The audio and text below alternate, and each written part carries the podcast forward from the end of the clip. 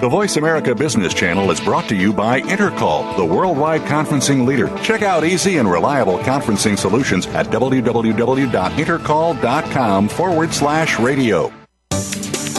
The following program is being brought to you on the Voice America Business Channel. For more information about our network and to check out additional show hosts and topics of interest, please visit voiceamericabusiness.com. The Voice America Talk Radio Network is the worldwide leader in live Internet talk radio.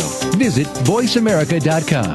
The views and ideas expressed in the following program are strictly those of the hosts or guests and do not necessarily reflect the views and ideas held by the Voice America Talk Radio Network its staff, and management.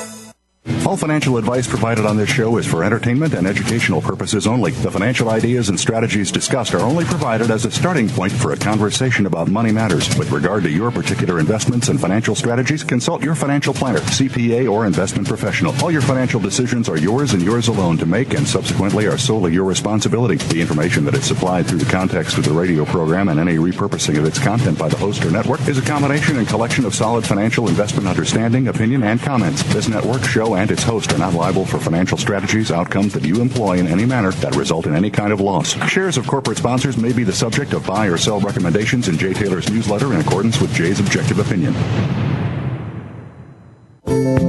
I'll be sliding down, I'll be gliding down. Try not to try too hard, it's just a ride. Welcome to Turning Hard Times into Good Times with your host, Jay Taylor. This hour will help investors fix issues and achieve personal gain. Now, here's your host, Jay Taylor. Welcome to Turning Hard Times into Good Times. I am your host, Jay Taylor, and as I like to remind you each week, I'm also the author of a newsletter called Jay Taylor's Gold, Energy, and Tech Stocks. And my company, Taylor Hard Money Advisors, is also in partnership with Roger Wiegand, who publishes an excellent market letter on trading that is mostly focused on commodity trading. That's called Trader Tracks. And Chen Lin, who will be with me in just a couple of minutes, Chen publishes What is Chen Buying? What is Chen Selling? Also, an excellent newsletter, but more of, uh, of an alert service to let you know when he thinks something is hot and when something is not, and when you should buy and when you should sell. Chen has, uh, has really registered a very, very spectacular uh, trading result over the years. Uh, and as I said, Chen will be with us in just a couple of minutes. We do want to tell you also that we have a special introductory, one time only offer for all three newsletters, and you can call my assistant in New York, Claudio Bassi, at 718 457 1426. That's 718 457 1426. Uh, or simply go to our website at miningstocks.com.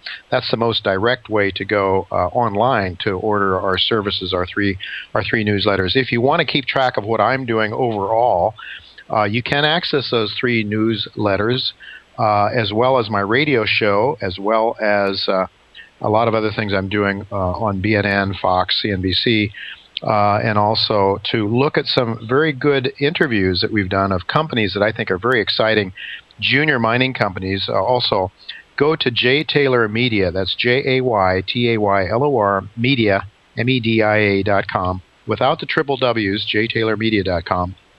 And you can access all of my all of our services, the newsletters, as well as my this radio show, uh, and um, uh, the Fox, CNBC appearances I do as well. And I think most importantly, a lot of the companies that I interview. Um, and, and, a word about the junior mining sector in just a minute, but let me just say I want to thank each of you again for listening to this show and making this the number one show on the Voice America Business Channel. Uh, and that is only possible because a growing number of you are listening to this show. But of course, also making this show economically viable are our sponsors. So for the first hour of this show, which, uh, and we are now only a two hour show again, we've gone back to two hours after a trial with three. Uh, our sponsors for the first hour are new people, new companies this time, uh, to a great extent. Auriga Gold Corp. Brigus Gold Corp has been with us before. Crocodile is an old name familiar to most of you. Pelangio is also uh, previous sponsor. Thank you for all of you for coming back, and also a couple of new ones, Trevali Resources and, and uh, Enertopia. Corporation, a couple of companies that I know very little about at this point in time, but we will be interviewing the CEOs of all of those companies at least once or twice over the next uh, few weeks, actually over the next three months. Uh, so we'll all have a better idea about the company, those companies and their prospects. The new ones being uh, Auriga, uh, Trevali, and, and uh, Enertopia. Uh, well, I've been saying for quite a while that we are in the buying, that this is a buying opportunity or a bull market of a lifetime for gold and gold mining stocks. And that is because the real price of gold has risen very dramatically. I've talked about how the price of gold has risen as measured against the Rogers Raw Materials Fund from about a 15%, an ounce of gold would have bought 15% of the fund, to over 44% after the stock market implosion the credit market implosion of 2008 2009 it's trailed back a bit to about 32 or 33 percent, but it's still a double over uh, the purchasing power of, of gold prior to that problem. Uh, and this rise in the purchasing power of gold has led to improving margins for gold mining companies. And that is really translating into major earnings growth for the uh, gold mining sector. Let me just tell you, I've uh, just updated this statistic that I pass on to my subscribers to give you an idea. The companies in this in this list, and these are companies that are well-known gold producers: Agnico Eagle, Anglo Gold, Barrick, Goldcorp, Kinross Gold, Newmont Mining, and Yamana Gold. Add them all up, and collectively in 2008, those companies had per share earnings of $5.77. That grew to $7.05 in 2009. And in 2010, we just got the numbers in now, that grew to 13.62%. Now, the consensus estimate by analysts is that that collective growth, uh, the collective growth in earnings next year, will rise to $18.75 and then to $23.36. So the companies that earn collectively $5.77 in 2008 are expected to earn uh, $23.36 by 2012. That is a huge growth in earnings and profits for the gold mining sector. And I think that's particularly bullish for a lot of the companies that we have on as sponsors on this show, companies that come on uh, that we talk to on this show, because these little companies are the companies that are better at finding major gold deposits. The big guys are not as good at it. They have to go out and uh, and and find new ore to replace the millions of ounces that they're producing each year.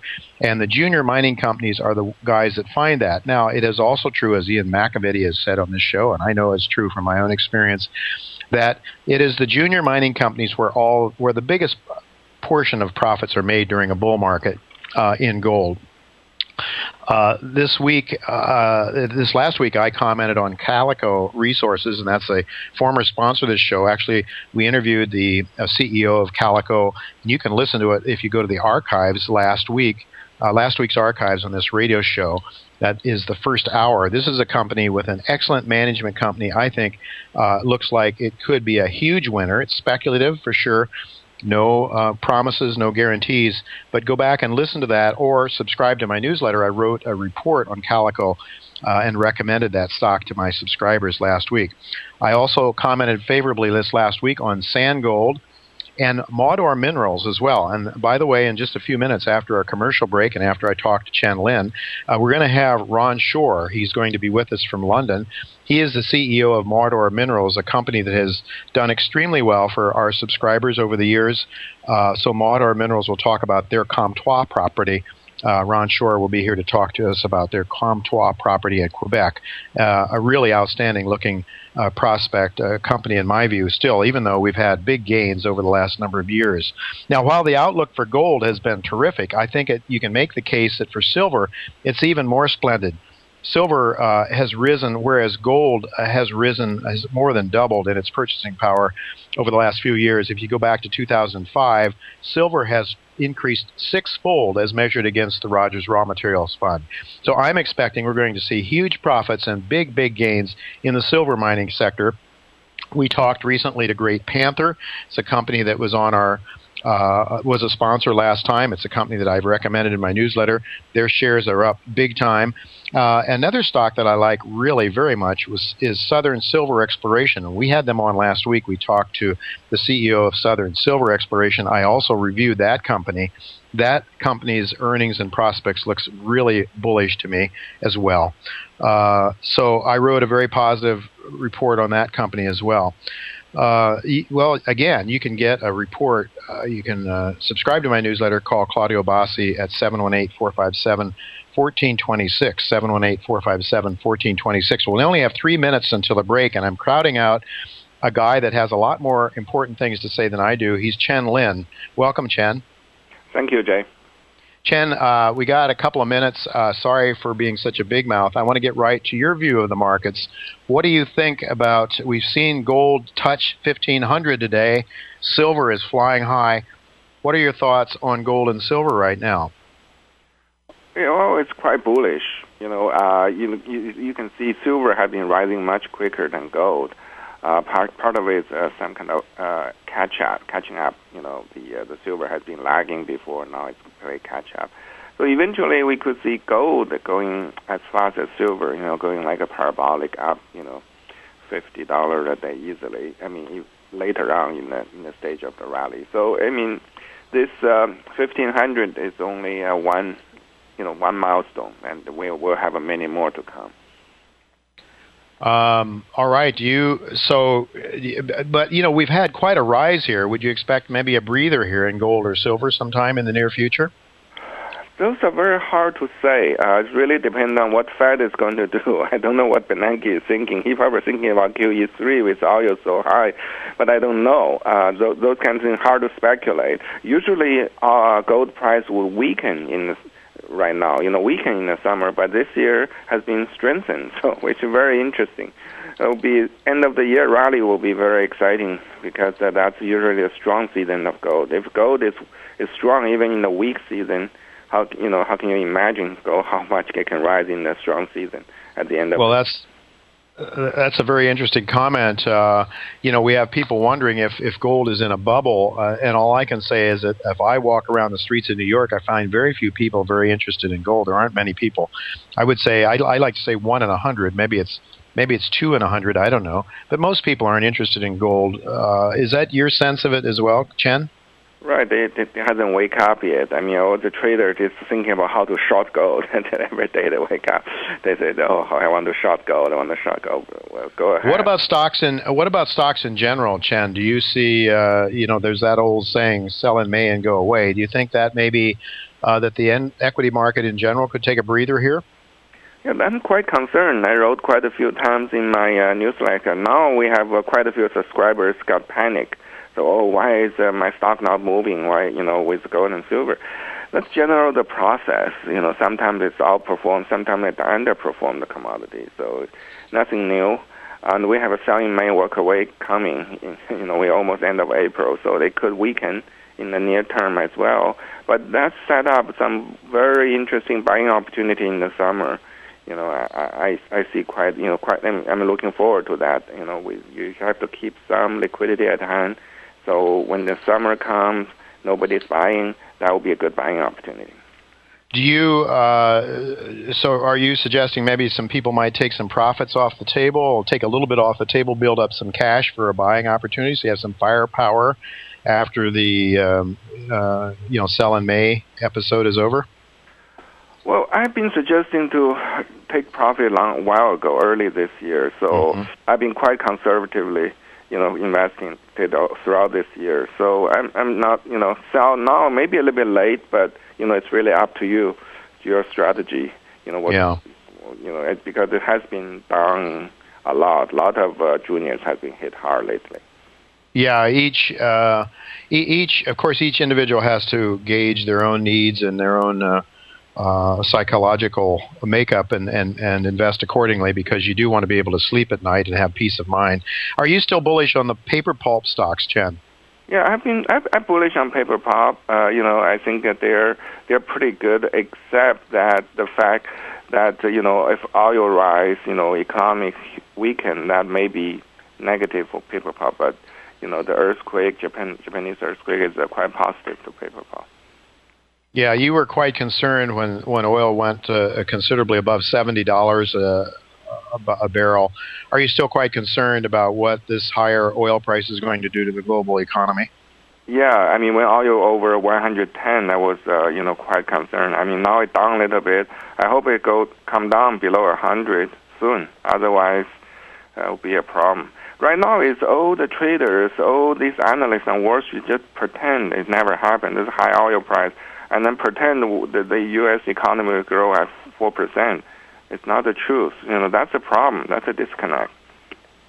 All right, Chen. Unfortunately, uh, we'll have to leave it at that. We're uh, running out of time. I failed to mention our main guest this week is going are going to be Sean Broderick, and we were just talking about silver. Well, Sean's going to give us five reasons why silver uh, is going to go much much higher. Uh, we're going to try to challenge Sean's bullishness if we can. Uh, and then in the second hour today, uh, we are going to be talking to Sean Hyman. Uh, he's a 20-year veteran in the markets uh, and has uh, really is uh, in the in the currency market. So we're going to find out which currencies Sean likes, Sean Hyman likes, and we're going to also find out what he thinks about gold vis-a-vis all currencies. Well, that's all the time we have for this segment. We're going to be right back with Ron Shore. he's the chairman and CEO of a wonderful company uh, with an operation, with an exploration operation going very strongly in Quebec, uh, Maudore uh, Minerals. We'll be right back with Ron Shore, so don't go away.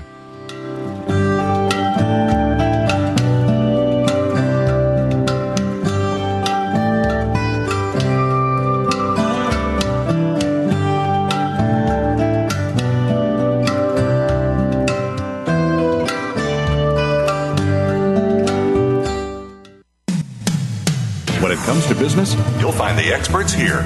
Voice America Business Network.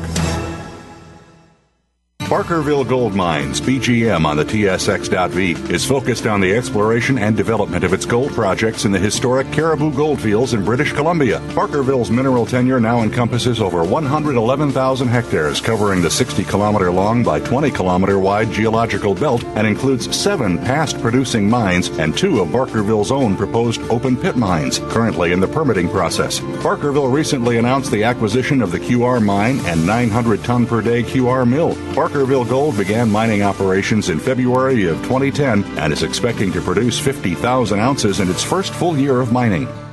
Enertopia Corporation is exploring for precious metal deposits in the western United States. The Copper Hills Project is a near surface copper and silver oxide deposit. Historic bulk sampling has returned results of 0.8% copper and 3 ounces per ton silver. This year's work program will consist of an IP survey and a drilling program to test the near surface copper silver mineralization. Additional projects are under review. Enertopia trades on the OTCBB under ticker ENRT and in Canada under the symbol TOP on the CN NSX Exchange. Crocodile Gold Corp is a new gold producer with bite. With operating gold mines in the Northern Territory of Australia, Crocodile Gold produced 82,000 ounces of gold in 2010. Crocodile Gold has significant exploration upside on its expansive land package of 2,500 square kilometres. Please visit our website at www.crocgold.com for more information. Don't let this snappy opportunity pass by.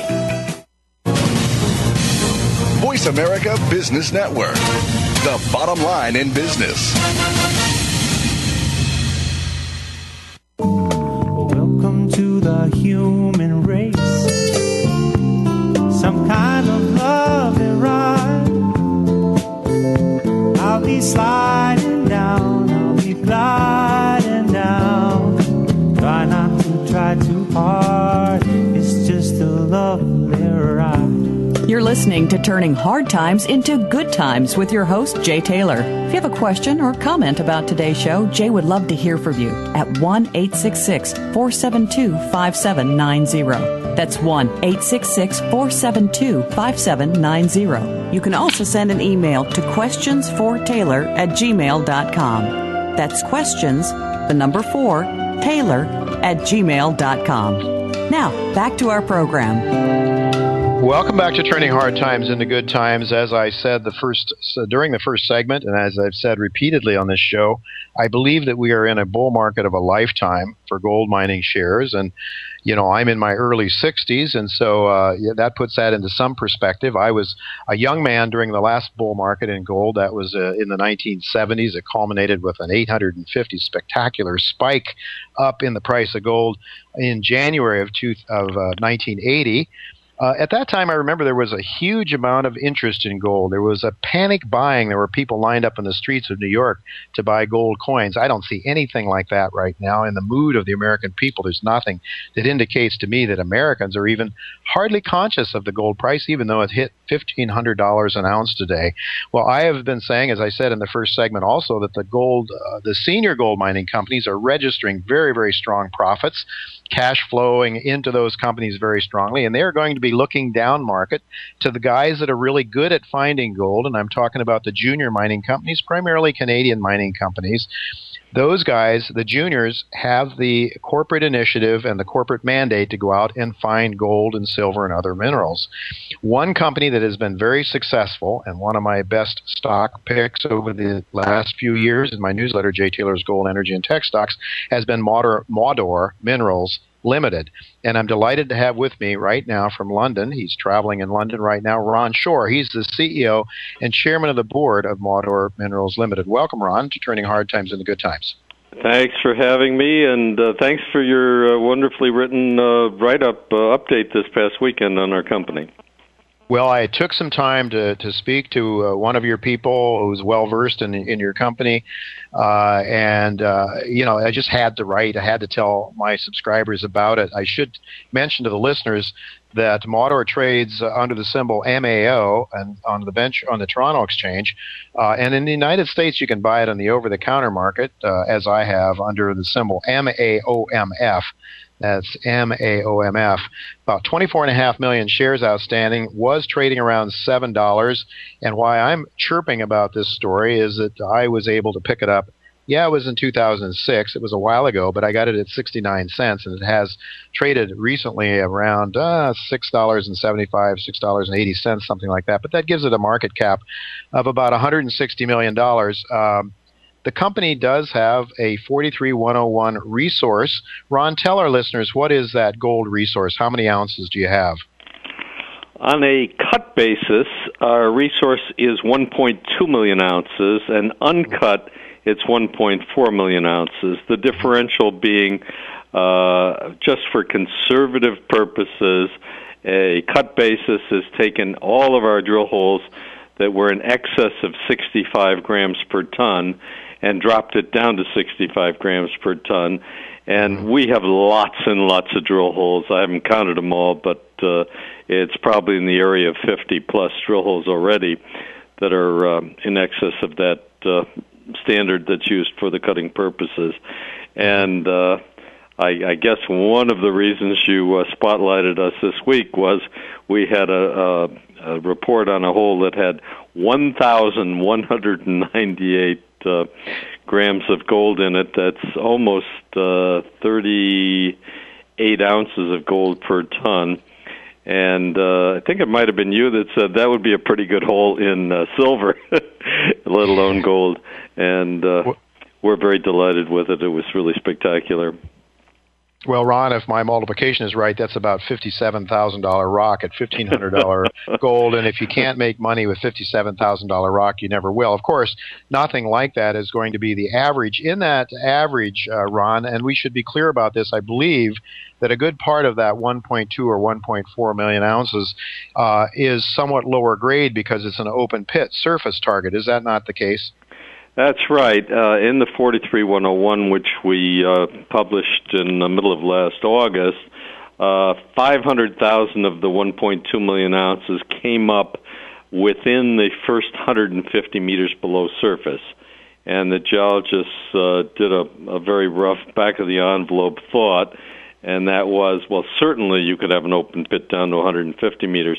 Actually, it, it's likely to go deeper than that. There are uh, around the world, open pits that go down to four or even 600 uh, meter depths. Uh, so we're doing a lot of our work now trying to engineer uh, and uh, make some rough calculations as to how deep we can make the pit. And that uh, pit number came in at a rather uh, wonderful uh, 3.2 grams.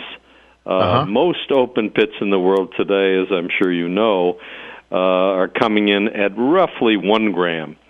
So we will have uh, hopefully uh, better than three times the grade of the open pit, and that will have a marvelous impact not only on operating costs but also on capital costs. I mean, some of these large mines that are going into production today require billions and billions of dollars uh, to get into production, and uh, my thought is. Uh, maybe we'll we'll be in the category of uh, low hundreds of millions, uh, nowhere near have to raise the kind of money that uh, a typical large open pit does.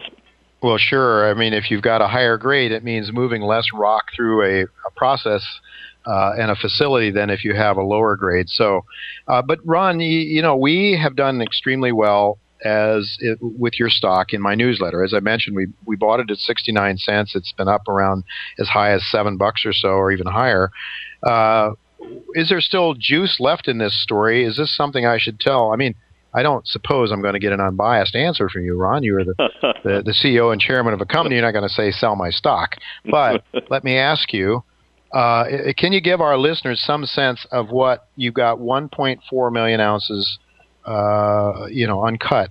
What do you think? Give give our listeners some sense of the exploration potential here and the structure that you know about. You've got you've got some some sniffs of gold on either end of a long trend. Could you just talk about that for a minute?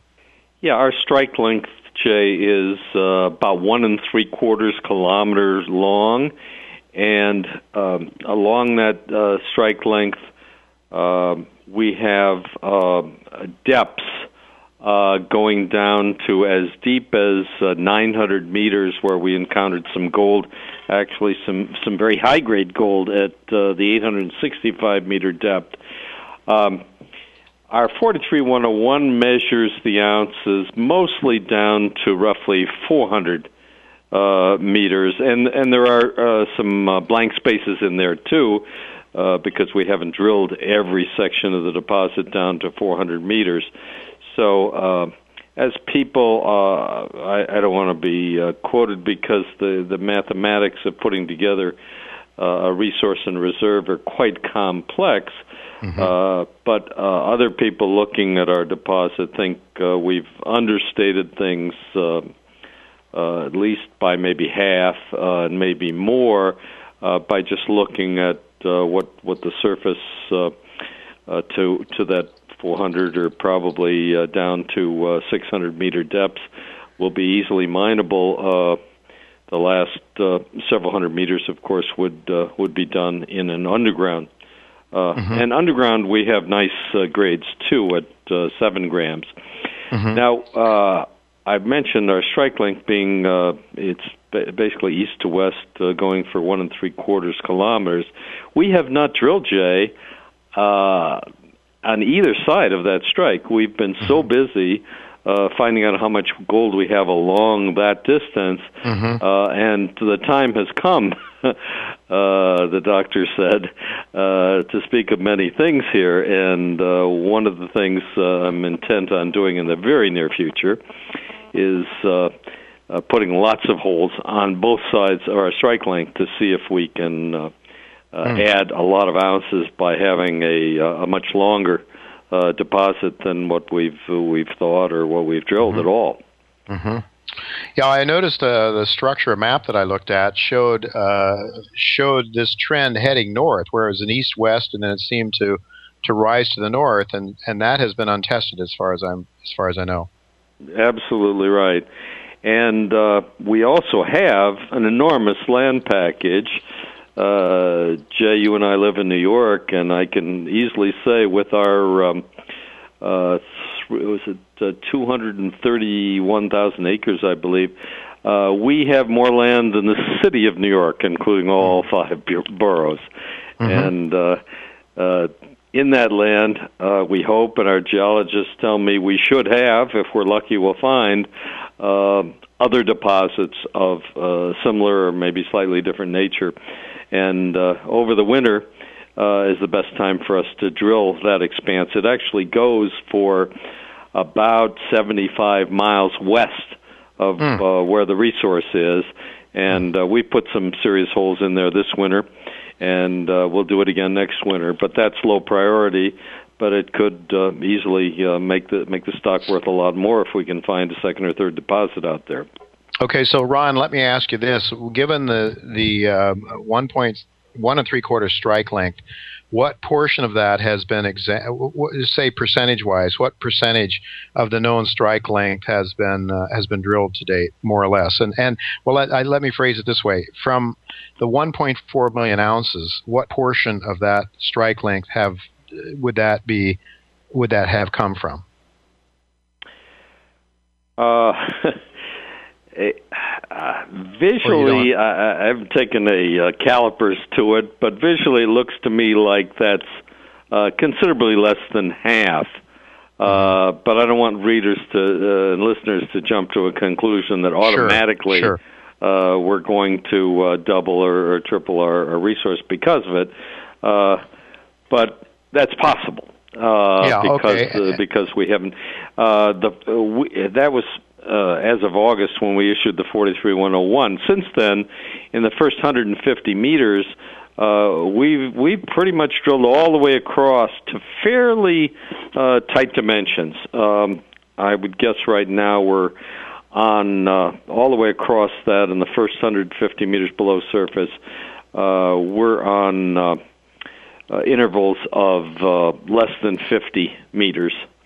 Uh, so we're, we're attacking this from the standpoint of, gee, you know, an open pit goes into this, uh, makes up this property for the first four or five years of its production life, and then uh, eventually, probably uh, sometime in the next decade, uh, the open pit will come into effect. And what's the present value of uh, production nine years from now versus the present value of production just a few years from now? It's vastly different. So uh, that's been our uh, our impetus for not only drilling uh, substantially uh, the first 150 meters, but also we have a lot of work going into uh, uh, Lakefield Labs, the uh, the gold standard uh, for metallurgical work, uh, to test out our recoveries to to get much more data on that. And uh, we have a new chief operating officer whose mission is to uh, model the deposit and try and make some initial calculations as to what the strip ratio will be in the open pit and uh, what the pit walls will look like and uh, actually uh, make some kind of rough gauge as to how far down uh, structurally uh, uh, can this deposit be mined in an open pit. Okay, Ron, unfortunately, we're out of time. There is so much more to talk about, but people who are interested can definitely follow your progress. Give them their, your website so they can do so. Okay, it's www.maudore, M-A-U-D-O-R-E dot com. And remember, our motto is high grade gold in Quebec, and it just doesn't get any better than that in the mining business. Well, we, it sure doesn't. We didn't have time to talk about all the attributes of, of working in Quebec. Uh, maybe for another time, uh, Ron will have you back. Thank you very much. Folks, don't go away because coming up next is Sean Broderick, and he's going to tell us why silver, even though some people are saying it's a bubble, Sean's going to tell us, I think he's going to tell us, why he's still bullish on silver. So don't go away. We'll be right back with Sean Broderick.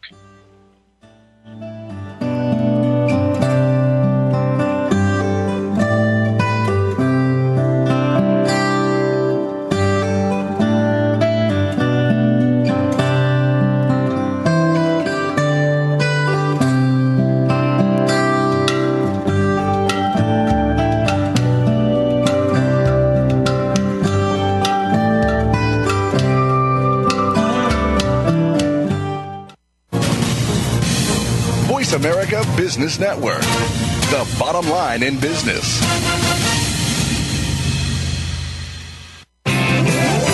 Crocodile Gold Corp is a new gold producer with bite. With operating gold mines in the Northern Territory of Australia, Crocodile Gold produced 82,000 ounces of gold in 2010. Crocodile Gold has significant exploration upside on its expansive land package of 2,500 square kilometres. Please visit our website at www.crocgold.com for more information. Don't let this snappy opportunity pass by. Barkerville Gold Mines, BGM on the TSX.V, is focused on the exploration and development of its gold projects in the historic Cariboo Goldfields in British Columbia. Barkerville's mineral tenure now encompasses over 111,000 hectares, covering the 60 kilometer long by 20 kilometer wide geological belt, and includes seven past producing mines and two of Barkerville's own proposed open pit mines, currently in the permitting process. Barkerville recently announced the acquisition of the QR mine and 900 ton per day QR mill. Barker Barkerville Gold began mining operations in February of 2010 and is expecting to produce 50,000 ounces in its first full year of mining. Brigus Gold is a growing gold producer with expected production of about 85,000 ounces of gold this year from its Black Fox mine in the Timmins Gold District in Canada. Next door to Black Fox, Brigus has the exciting Grey Fox Pike River Gold Project. Brigus is also advancing its Goldfields project in Saskatchewan, Canada, and its promising exploration projects in Mexico and the Dominican Republic. All of its gold assets are in low risk operating jurisdictions. Consider Brigus as your gold investment choice. Brigus is listed on the Amex and TSX under the symbol BRD. Voice America Business Network, the bottom line in business. Welcome to the human race. Some kind of love and ride. I'll be sliding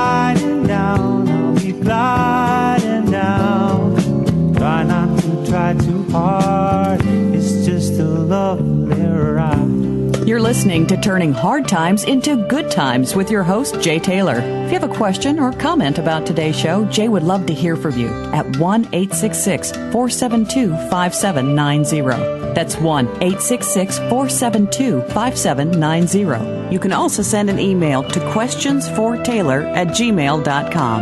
That's questions, the number 4, Taylor at gmail.com. Now, back to our program. Welcome back to Turning Hard Times into Good Times. I am your host, Jay Taylor, and I'm really pleased to have with me for at least a second time Sean Broderick. Sean uh, is a member of the Weiss Research Team, which he joined in 2000 as an analyst, bringing more than 25 years of experience as a journalist and financial analyst to that position. Uh, he is Weiss Research's small caps specialist.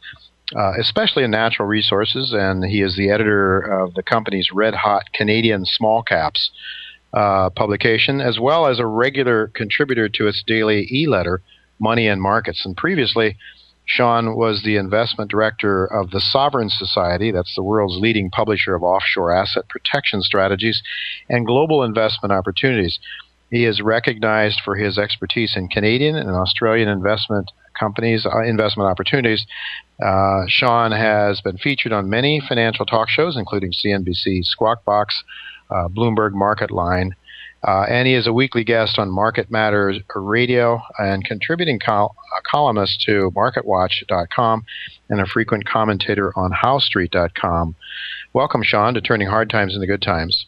Hi, thanks for having me on really good to have you back again. I know we talked to you about your survival book, a book that you wrote, the good common sense about how people, uh, if things break down, social order breaks down, how people can best protect themselves and, and be ready for those events. And I think there, our listeners gained an awful lot from you. Uh, in that regard, in practical things, practical ways to protect yourself. But we're also about protecting ourselves financially. And certainly, uh, the precious metals for those of us who have been uh, who, who, have who have understood that the destruction of paper money, we've gone out and bought uh, precious metals, both the, the, physical metals themselves and the shares. Uh, we've done very well, and I know that you have done very well for your clients as well. Uh, recently, you were talking about you wrote a piece about silver and you had five reasons that you were still very very bullish on silver. I see that you uh, your target has been $1710 for gold and $43.50 for silver. Now i think you might have written this maybe three four weeks ago. I believe we're almost there for silver aren't we? And and if so um, do you have a new target for silver and gold? Yeah um, one thing i would like to set clear is that i don't have clients i have subscribers because we are publishers okay. here at like Weiss Research, which is just one of those legal things that you just have to lay out um, an, from the get-go. It's an important but difference, yes, um, believe me. Yes. Um, well, um, I was thinking we might run into some overhead resistance at uh, 4350, But you know what? Silver's just incredibly strong. Right now, I don't see any reason why we can't run to the psychological r- resistance around fifty dollars. Now, that will probably take some time to get through uh, because many people have been in this game for a while. They'll just naturally feel moved to just grab some gains, that kind of thing. But um, beyond that, you know, after we get through that, and I think eventually we will, we'll probably go higher and higher. We are seeing a breakdown in the paper currencies of the world. The U.S. dollar is one prime example, and as we see the continued destruction of the paper currencies, then we'll see the real currencies, gold and silver, come more into play. And that's only one of the many things that should push silver higher. hmm Okay, well, let's talk about the five reasons. Um, you you had listed a, a number of them. Let's see. One was Indian silver demand. Let's talk about that. Yeah, well, it's still getting stronger. I mean, India is the world's biggest market for precious metals. China's coming on strong, by the way, but we will get to China in a bit. But um, thanks to high gold prices, more people in India are now purchasing silver, uh, both as jewelry and as investments as well. And so um, we saw their we saw their imports of silver rise 20% year over year, and uh, probably going to do the same again this year, at least according to the early forecasts. Of course, as the year goes along and prices go up or down, anything can happen. I think prices will trend higher, so maybe that'll have an impact on their actual imports later in the year, but for now it looks still extremely strong. Then the next thing would be, of course, China's silver demand. I mean, it's off the charts that country's net imports um, quadrupled last year. That's how strong the demand for silver is in China.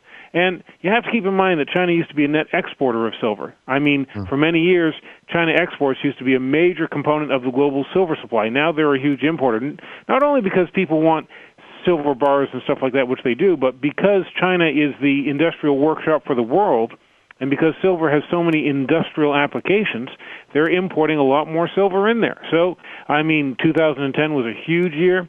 This year, it just looks like it's going to be enormous. In fact, in January, the Commercial Bank of China said uh, that it sold um, five times the amount of silver to individual citizens that it did a year earlier. So that just shows the kind of pace that was set there early in the year. Mm. Uh, is part of the reason for the surging demand in India and China inflation and inflation concerns? Are those two countries having much worse inflationary problems than we're having in the U.S.? Well, certainly China is. Uh, in uh, the most recent measure, there inflation's running at 5.4 percent. Of course, um, our inflation measure here is massaged to death, but um, still, you have to think that people in China are quite concerned about what's going on with inflation. In fact, the Chinese government has told its people to buy precious metals as a hedge against inflation. Now, hmm. I'm not saying that everyone is trying to is going to do what the government says, but when you have official backing, that actually goes quite a long way. And so that's one of the reasons we're seeing picked up demand over there. Well, that's an interesting. That raises an interesting question. I don't know if we have time to raise it or not, Sean. But why would the governments be, uh, you know, would be encouraging silver and gold purchasing when in the U.S. it seems to be almost the opposite? Yeah, that is kind of funny, isn't it? I well, maybe we can um, talk about that. I, I want to make sure reasons. we get. I don't really know why, but um, but uh, certainly it's a very interesting uh, development over there. Uh, I don't, you know, we could speculate and, and bat the breeze over those kind of issues, I suppose. Mm. But let's get to the third, a third reason you see silver going higher, and that's silver bullion coin sales. Sure, they're just running red hot. I mean, uh, now uh, when I wrote this article, which is when I had this information, uh, the U.S. Mint reported that sales of one ounce silver eagles were running 58% ahead of last year.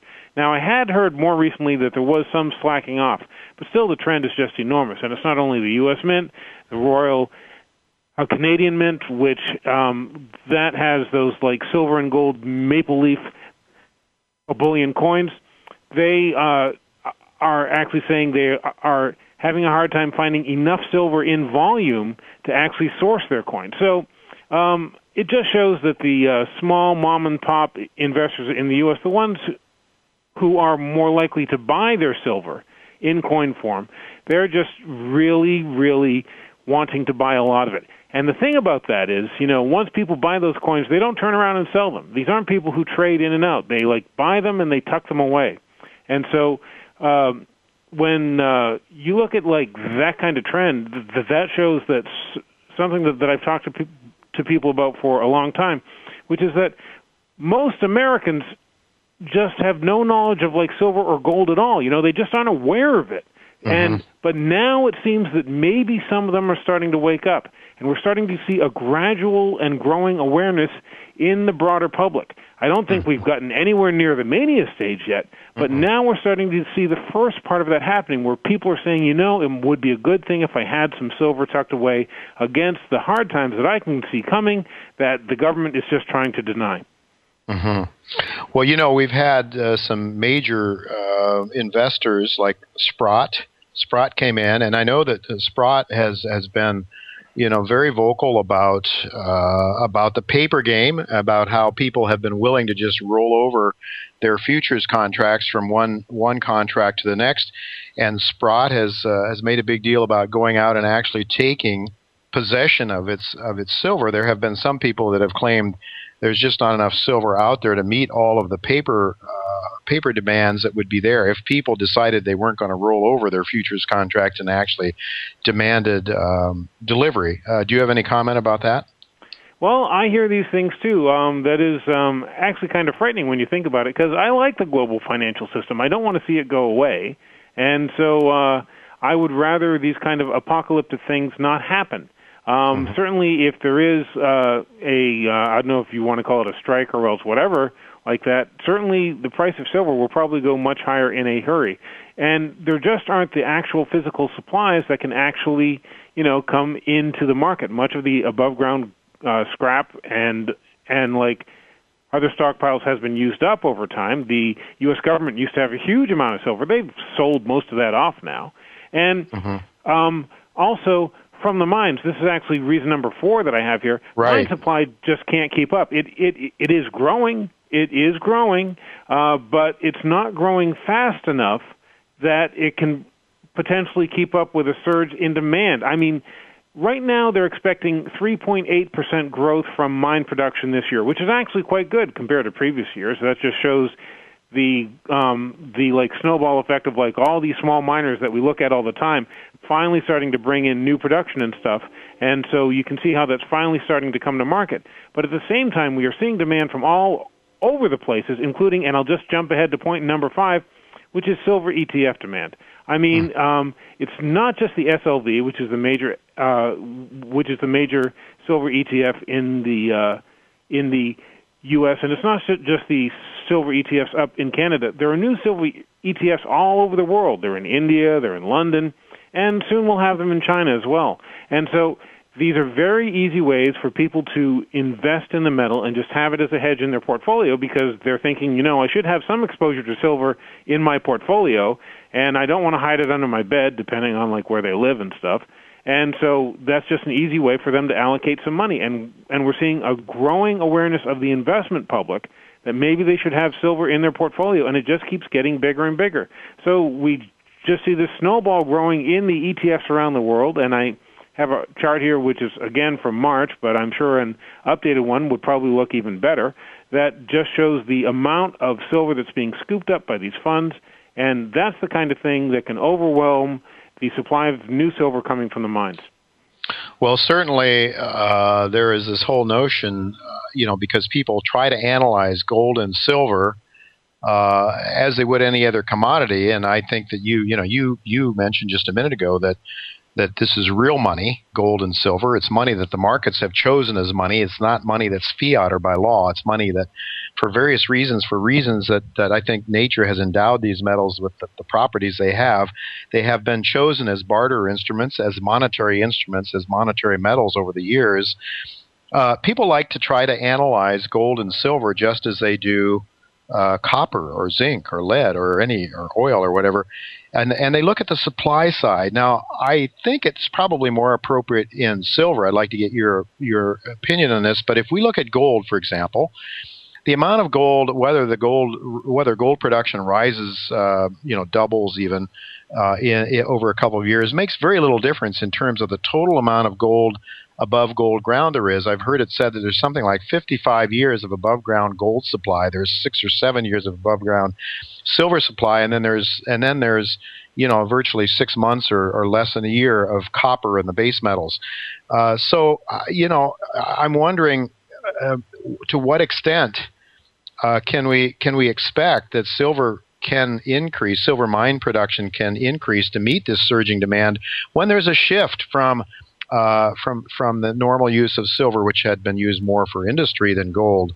All of a sudden, now there is a monetary, a poor man's gold, if you will, uh, rise towards silver. And you know, what what are you seeing? I know you follow the mining sector. You follow some of the companies that I follow, actually, and there are the right. small companies. Great Panther is one I know you follow. I follow. Great Panther is doing very well, but what are they going to produce? I mean, they're producing what a couple couple of million ounces of silver a year, or that equivalent. I mean, com- what does that do to the overall demand? Uh, I guess it's it's being overwhelmed, right? The supply is being overwhelmed uh, by this surging monetary demand for silver. Is that what it is? Yeah, well, um, actually, there's like three things actually that we're speaking about here. One is the ongoing monetary demand for silver, which just seems to get more and more, and mm-hmm. there is the supply from the miners. And um, like you and I speak to these guys all the time, there are new mines coming online, especially down in Mexico, especially mm-hmm. in China. And so, yes, there are new mines coming along, but at the same time, there are forces in the mining world which actually might actually crimp the amount of of like silver being mined in places like Bolivia and Peru. There are political movements afoot that um, could, uh, well, I don't want to say wreak havoc, but could at least uh, throw a wrench in the works of the production of the mines down there, and those are some of the richest silver producing regions in the world. And so it's not guaranteed that silver production is going to keep going up and up. We hope it will. I mean, especially when you see these big projects coming online down in Mexico and like stuff like that, then yes, because I think that we are going to have to make a gradual shift away from the kind of paper currency we use now to a new currency that will be backed up by some kind of physical component. That could be a basket of things like silver and gold and I don't know, maybe copper and like other things that might be set by the government saying this is how much stuff we have and so this is what the currency is worth. And uh, that might be the next step that we go to. I don't think we're going to some kind of grand unified global currency or any of that like conspiracy stuff but i can see this happening simply because the whole global financial system is being stressed out by the fact that governments can print as much as they want of paper currency and mm-hmm. that's part of the problem we have with the global financial system is that, you know, when you can print as much money as you want and that distorts, I mean, the whole system, that yeah. is actually one of the problems we have. So I think we also have to figure in that there could be a large extraneous black swan event. It, and it could be anything. But if we have, say, um, a real panic in the U.S. dollar, for example, most people are not prepared for that. But if we have something like that where the dollar loses half its value in a very short amount of time, you know, that could be the kind of thing that could really send silver much, much higher. I can't think of many black swan events that would send the price of silver much, much lower. Now, it could take a haircut, and frankly, I'd be happy to see some backing and filling, some consolidation, even a real correction for a while, because you can never own enough, right? And you always want to buy it mm-hmm. But I can't think mm-hmm. of a real black swan event that would really knock the stuffing out of silver at this point. It's in a mm-hmm. big, big uptrend, and it's going to last for quite some time. Well, I would throw this out uh, to you to get your response on it, Sean. Uh, this is my my belief, and tell me if you agree or not. Uh, immediately after the Lehman Brothers decline and the uh, credit implosion that we saw in um, September of 2008, stretched out until about March of 2009 when the markets, the risk uh, aversion was sort of lost and we went back to a risk trade and people started gaining confidence. The money, money was pumped into the system and, uh, and we started seeing, I would say, a reflation trade. Uh, what we saw immediately, though, was that gold gained relative to silver. That was short lived, and as we pointed out, silver has been outperforming gold uh, by a by a mile. And I'd like to ask yeah. you, you know, what you think the reasons for that are. But but it seems to me that gold does better in a deflationary environment, uh, a credit implosion. Could that be a black swan that could cause silver to fall? Maybe not relative to most everything else, but relative to gold, perhaps. Sure. Um, Short run. You, um, if you see a new global recession, because one of the big things that takes silver off the market is, of course, all that industrial use. So if you see something that causes the factories in China to shut down, then we will see the price of silver, you know, drop a lot. But we have Mm-hmm. to remember, or or else we have to imagine. I think what else could be going on in the world, and if we're having a huge financial crisis, yes, I think the price of gold will be going much higher. But I think at some point people are going to say, you know what, we really want to own silver too because it's another monetary metal. I don't believe in actually putting this country back on the gold standard. I think back when we were on the mixed standard, silver and gold, which we were for quite some time, everybody was happy. Everybody had enough money. It was able to work out. When we went to the gold standard, nobody had money except the very, very rich people. That was a very tough time for us. So I think eventually we're going to go back to the gold and silver standard, and it's something that's workable. And it might be more than that. I mean, it'll probably be represented by a paper currency. There could be other things in the basket. But if we get that big event that knocks the world into a big recession, and it could be a precursor to the kind of stuff that I'm talking about here, that's the kind of thing that could knock silver down quite a bit because it won't be used as much for industrial activity. I would mm-hmm. use that event as an opportunity to buy silver because I will bet you a lot of silver that that it will go much higher after that once the whole thing straightens out and people realize, you know, what is the real money in the world. Well, Sean, we only have about two minutes left. I want to ask you, uh, first of all, let our listeners know where they can track your your work, uh, so we so we're sure that they know that before we say uh, before we conclude our discussion. Um, sure. Um, I'll just say that the bio that you read for me, as m- much as I like hearing, it's actually from a while ago. um, I I am at Weiss Research, but I work for UncommonWisdomDaily.com, which is a Okay. portal website they have. And if you go there, you can find about my uh, publications, Crisis Profit Hunter, which is a monthly publication. It's been doing very well, and Red Hot Global Resources, which is uh, that's kind of the one that where I head around the world, look at uh, small cap mining stocks, stuff like that. So if you're interested in that, look at Red Hot Global Resources. That portfolio has just been doing great. But hey, it's a bull market. You can't you can't mistake bull market for genius. And so, oh boy, is it, yeah, go ahead. Sorry. No, that is really true. I mean, there's there's no doubt. But you know, the the main thing is to be in the right sector. And I've been saying this is the bull market of a lifetime for gold and silver. Uh, would you agree with that? Yes, I um I w- I would agree completely. This is something we'll be telling our kids about because it's uh, really um it's a rare event that I think we're seeing now because the value of the real money and the value of the money that isn't really worth anything is completely out of whack. It it, it will go back to where it should be, and so that's why uh, we will see these stocks and the metals themselves do so well.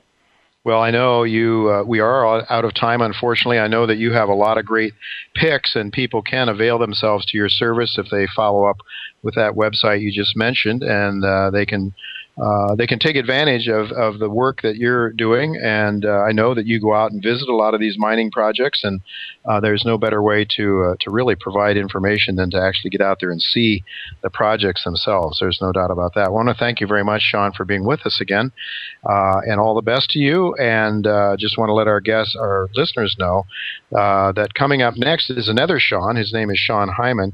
He's going to talk to us about the paper markets. Well, about the currency markets anyway. We'll get his pick uh, and his idea. We're going to pick his brain a little bit about the hard money uh, items that Sean and I just talked about, but we also want to find out where the relative value or which currencies might be the least bad currencies to invest in as we go forward with Sean Ham- Hyman.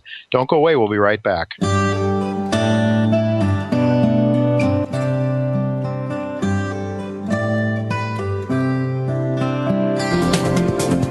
Business community's first choice in Internet Talk Radio. Voice America Business Network. Enertopia Corporation is exploring for precious metal deposits in the western United States. The Copper Hills Project is a near surface copper and silver oxide deposit. Historic bulk sampling has returned results of 0.8% copper and 3 ounces per ton silver. This year's work program will consist of an IP survey and a drilling program to test the near surface copper silver mineralization. Additional projects are under review. Enertopia trades on the OTCBB under ticker ENRT and in Canada under the symbol TOP on the CNSX exchange.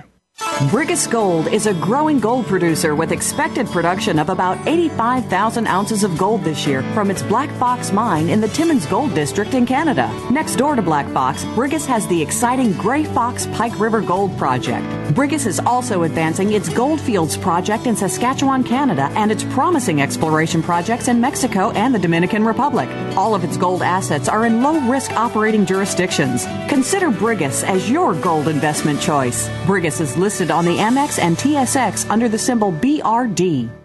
Barkerville Gold Mines, BGM on the TSX.V, is focused on the exploration and development of its gold projects in the historic Cariboo Goldfields in British Columbia. Barkerville's mineral tenure now encompasses over 111,000 hectares, covering the 60 kilometer long by 20 kilometer wide geological belt, and includes seven past producing mines and two of Barkerville's own proposed open pit mines, currently in the permitting process. Barkerville recently announced the acquisition of the QR mine and 900 ton per day QR mill.